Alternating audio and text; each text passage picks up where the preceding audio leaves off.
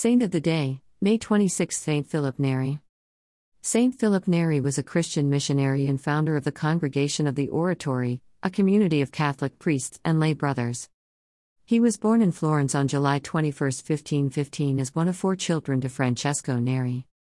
From a very young age, Philip was known for being cheerful and obedient.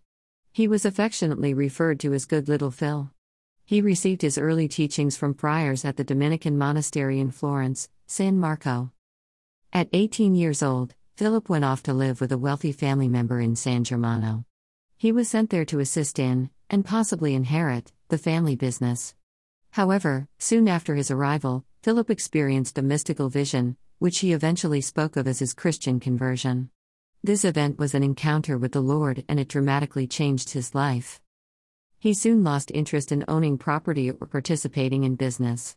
He felt the call from the Holy Spirit to radically live for and serve the Lord Jesus Christ and His Church. So, Philip set out for Rome. Once in Rome, Philip was the live in tutor for a fellow Florentine's sons. Under Philip's guidance, the two boys improved in all aspects of life and faith, proving Philip's special talent with human relationships and in bringing out the best in people. During his first two years in Rome, Philip spent his time in a solitary life. He also dedicated a lot of time to prayer. He ate very small meals of bread, water, and a few vegetables, practicing an ascetical life.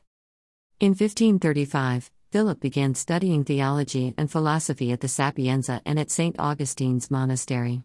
Although he was considered a promising scholar, after three years of studies, Philip gave up any thought of ordination. He set out to help the poor people of Rome and to re evangelize the city. Sadly, Rome had lost its first love and its inhabitants were no longer really living as Christians. He began talking to people on street corners and in public squares, he made acquaintances in places where people commonly gathered. Philip, compared to Socrates, had a knack for starting up conversations and leading his listeners to consider a new and better way of life, the Christian way. He easily caught others' attention with his warm personality and incredible sense of humor. He encouraged groups of people to gather for discussions, studies, prayer, and the enjoyment of music. His customary question was always, Well, brothers, when shall we begin to do good?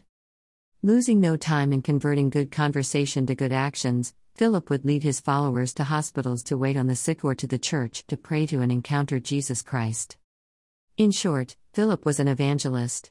He loved to share the gospel and help people to find or rediscover their faith in Jesus Christ. His days were dedicated to helping others, but his nights were set aside for solitude spent praying in the church or in the catacombs beside the Appian Way. In 1544, on the eve of Pentecost, Philip saw what appeared to be a globe of fire. It is said the fire entered his mouth, causing Philip to feel his heart dilate. Philip was filled with such paroxysms of divine love that caused him to scream out, Enough, enough, Lord, I can bear no more. Philip then discovered a swelling over his heart, though it caused him no pain.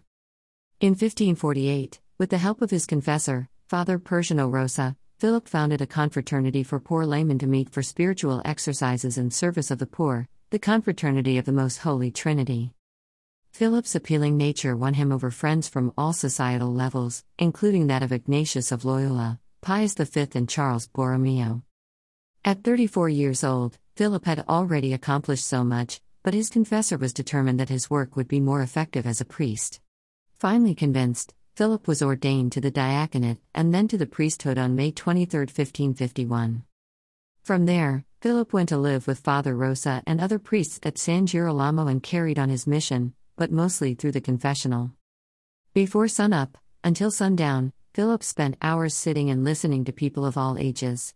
Sometimes Philip broke out in formal discussions for those who desired to live a better life. He spoke to them about Jesus, the saints, and the martyrs. Influenced by St. Francis Xavier, Philip thought of going to India to join the foreign mission field, but was dissuaded by his peers because Rome still needed Philip's ministry and influence.